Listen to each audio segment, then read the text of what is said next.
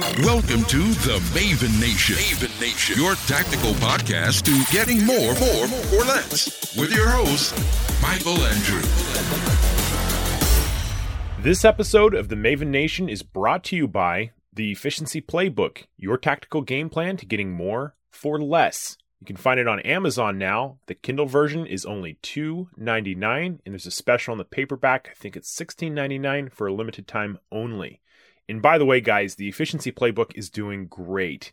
It uh, this is my second book, and the first book really didn't do that well. It was about my aid work to Haiti, but I, I'm selling anywhere from five to ten copies of the book every single day, and it it just warms my heart because I spent years working on that. Part of my soul is in that book. And I've even had friends tell me, you know, I feel like I'm walking around in your brain.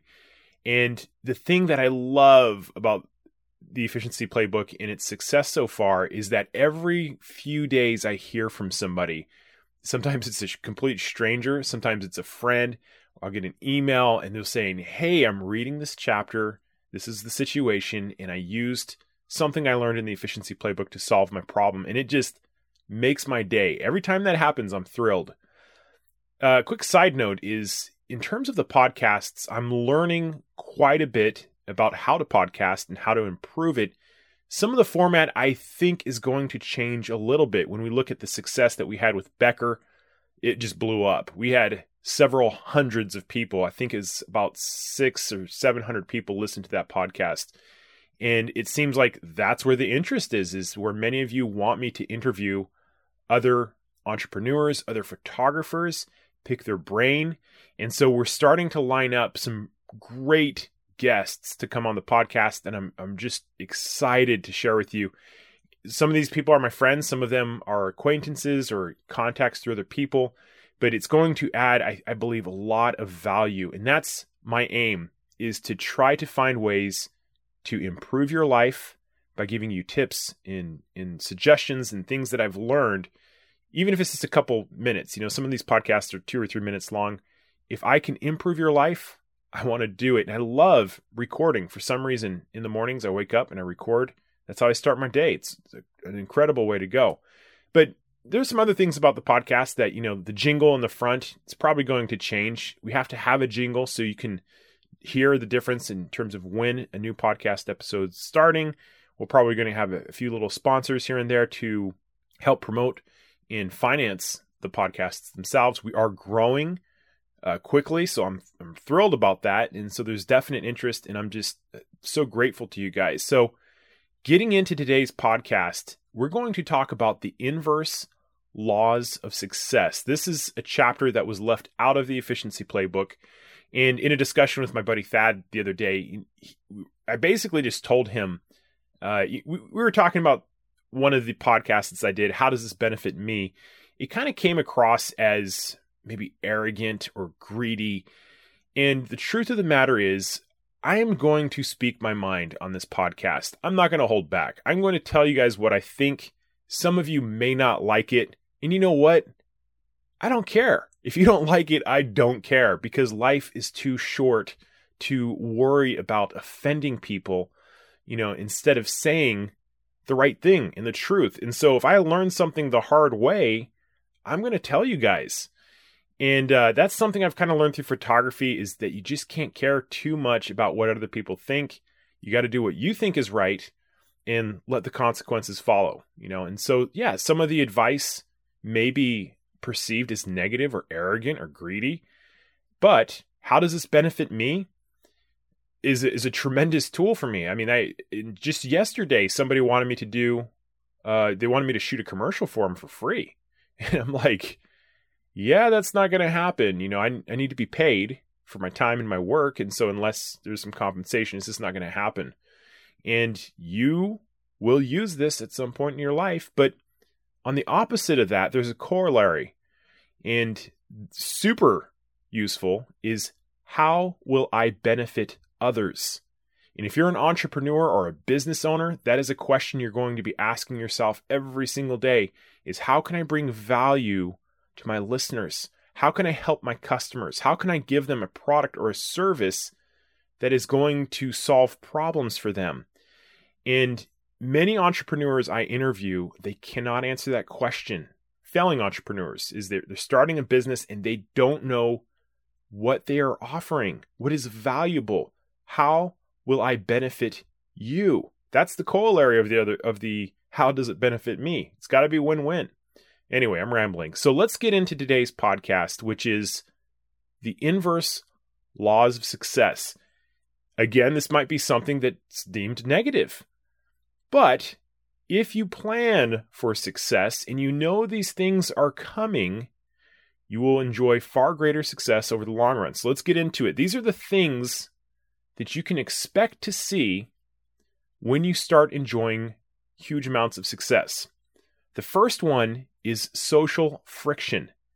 As you begin to succeed more and more, you are going to hear socially from friends, sometimes even family, and a lot of strangers how they do not like you or they do not like your success. They'll criticize you. They're going to find things to pick apart.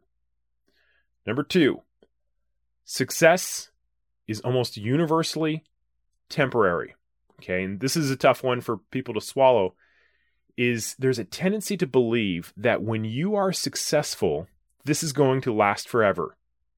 And the truth of the matter is, it's never the case. Guaranteed because death always wins. At some point, you're going to die, right?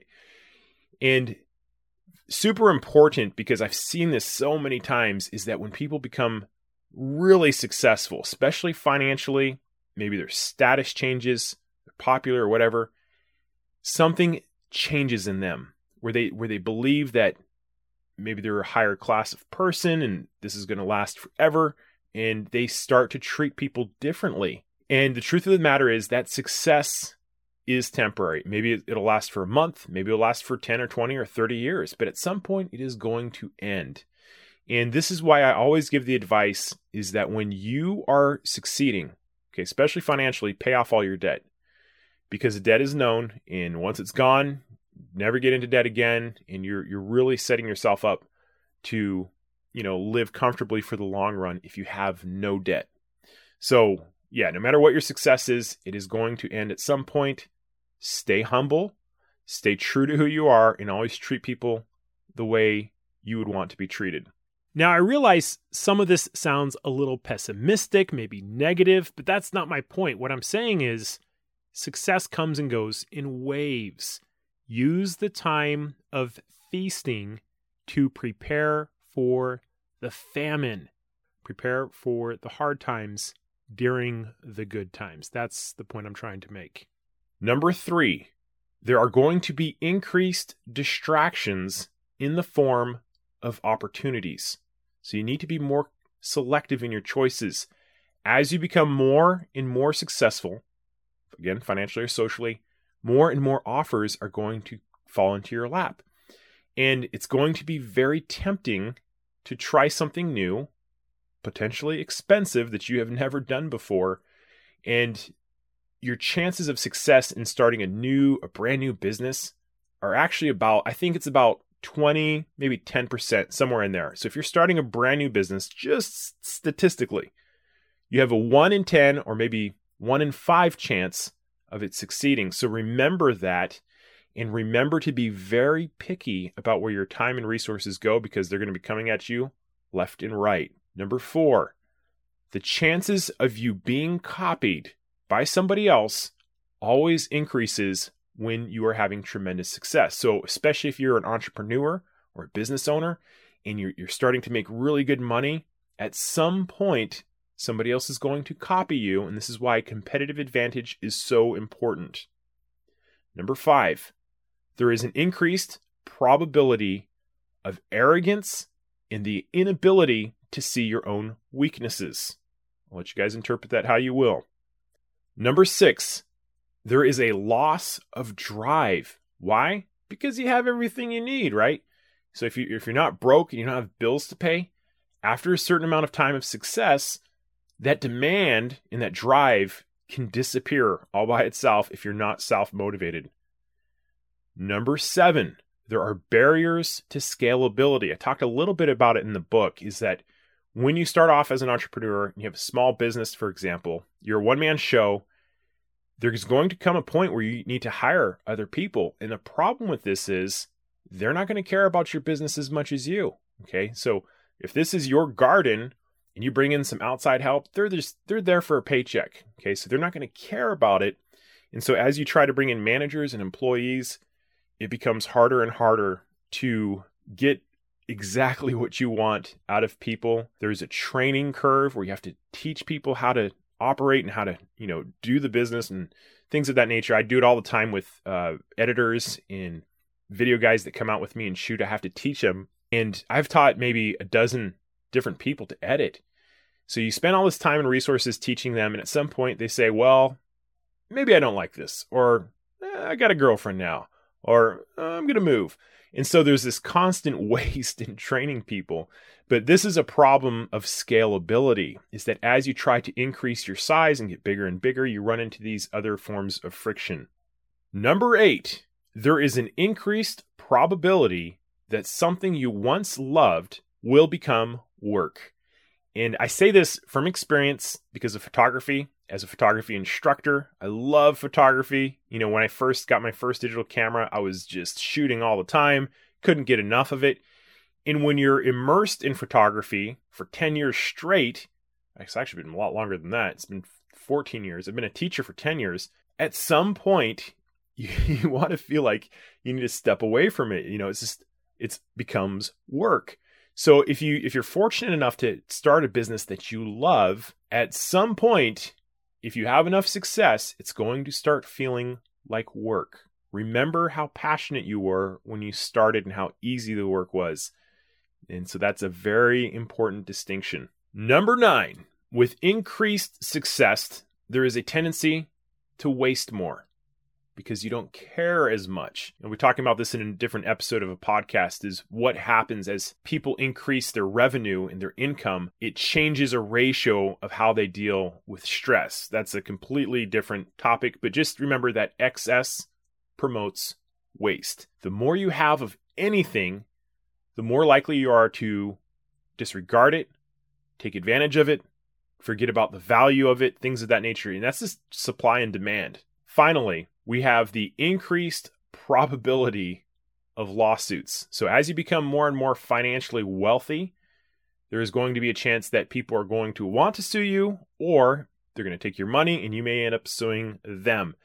I know it sounds strange, but as you become, you know, hundreds of millions or billions of dollars, th- this is just a normal thing. If you read, you know, about some of the most wealthy men on earth, there's always a lawsuit. It seems like it's going on. So in any event, those are the 10 inverse laws of success. Just my observations. I hope you guys are successful, but if you are, keep those in mind. Come back and read them.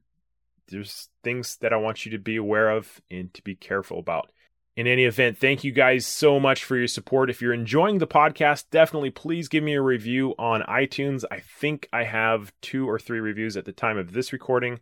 So have a great day, and I will talk to you guys next time.